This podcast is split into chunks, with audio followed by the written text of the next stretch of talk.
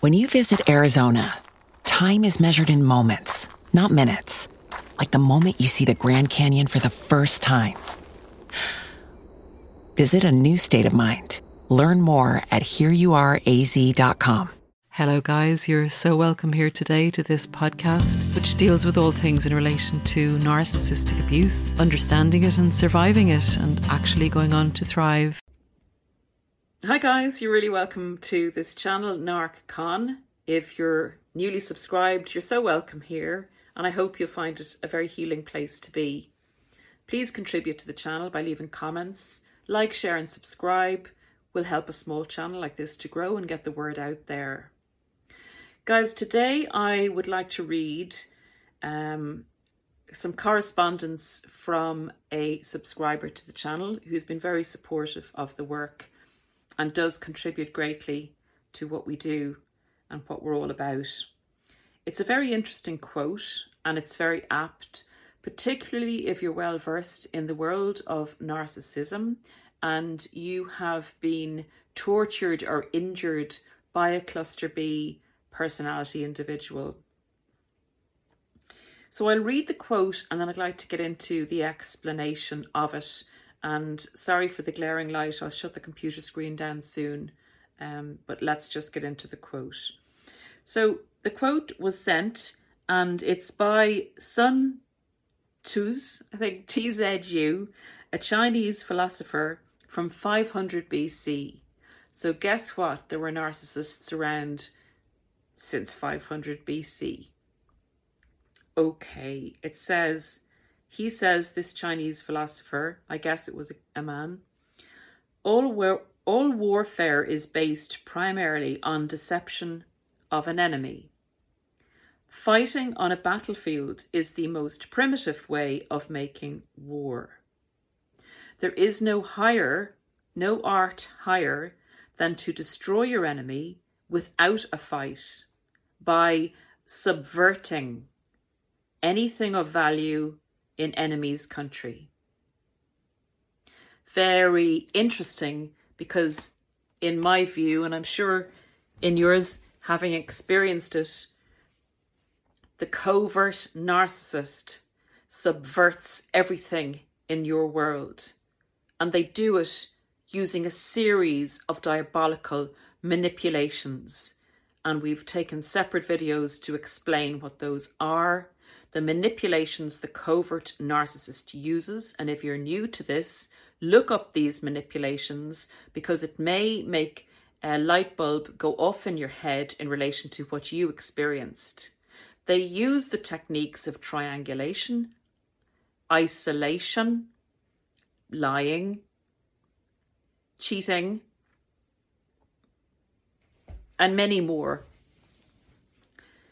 Look under manipulation tactics of the narcissist in any of the playlists, and you can really get into diagnosing whether you were actually with a narcissist or not. I digress. So, subverting the narcissist goes in in disguise, unbeknownst to you that they do not have your best interests at heart. This person engages in a loving, inverted commas, relationship with you. And what they proceed to do during that relationship is to literally decimate you, to decimate your world, so that you come out of the relationship not knowing who you are, not knowing who to trust, not feeling any joy or hope in life, being addicted to their manipulation of your hormones, having to rebuild a world, having to make a new future for yourself in a state of shock, in a state of utter confusion as to what the hell went on in that relationship and why you can't get closure from the person and why they're doing diabolical things to you in relation to how they end the relationship. And it's it's a battle there are a number of battles once you are discarded by a narcissist or leave a narcissist that you need to overcome before you can actually get back on track with your life So the first battle is to understand what you've been through. The narcissist's war is a silent war. It is ongoing every day that you are interacting with a narcissist. And that is why it is so important when you are finished in the relationship with the narcissist to be finished. Any communication from them is part of them keeping a hook in your head, in all the areas of your head that they have already embedded themselves. Communication with them or any contact with them keeps those neural pathways alive in your head. And what we're trying to do in our recovery stage is to rebuild neural pathways in our head that are healthy and correct for us and that are not a distortion of reality. So we need to get our views of ourself back. We need to get our views of reality back after the narcissist has subverted our world. So, what does that mean to subvert your world? What does the silent war of the narcissist mean? It means that they come into the relationship, they give you what they perceive you want and what you tell them what you want. They make you seem complete.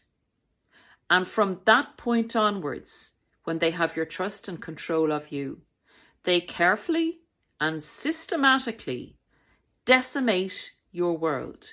They take it apart piece by piece by piece. Everybody in your crew identifies as either Big Mac Burger, McNuggets, or McCrispy Sandwich, but you're the filet fish Sandwich all day.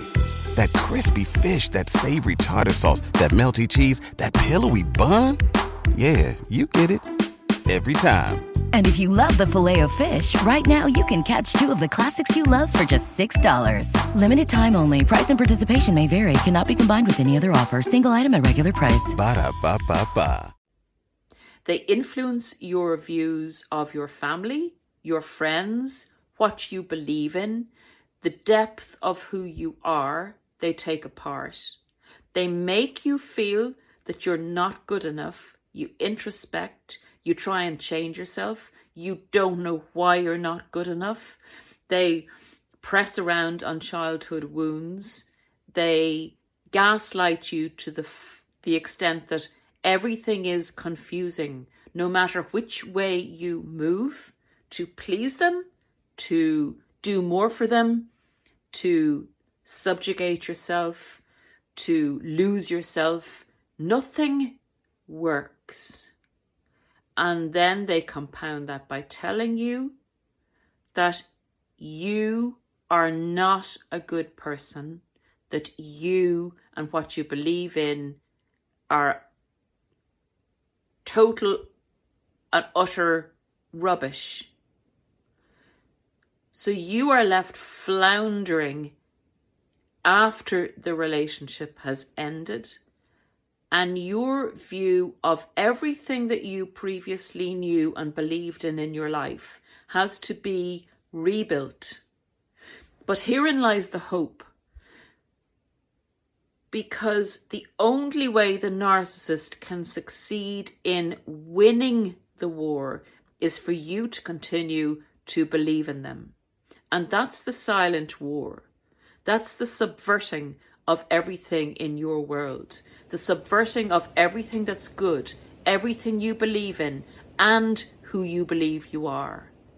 So, the work and the second battle after you escape the narcissist or the narcissist leaves you is to put all those pieces back together again, to take them back from the narcissist, excuse me, and to see the narcissist for who they are they are nothing more than a computer program, than someone who's trying to take power over your mind by you believing in them being superior, knowing anything, knowing what they say they know, you actually believing in the persona that they've created is the subverting of your world.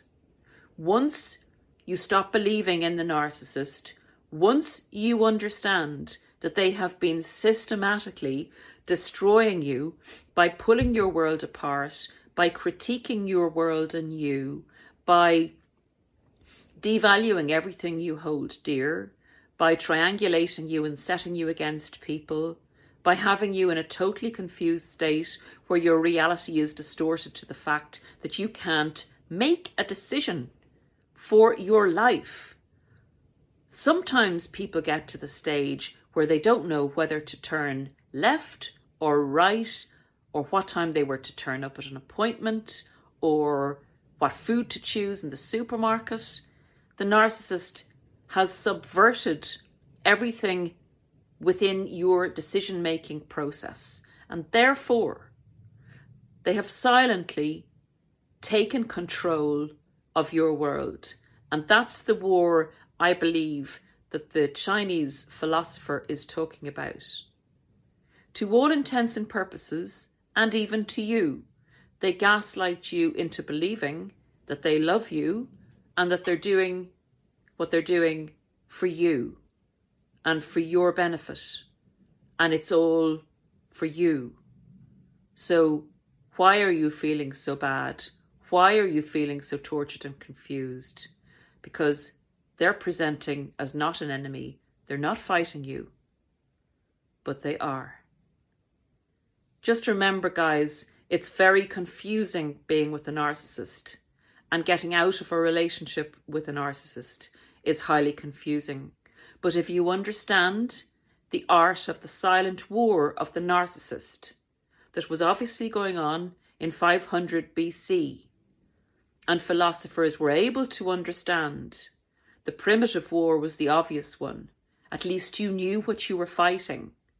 With a narcissist, you don't know that you're fighting. You don't know that you're in love with your enemy.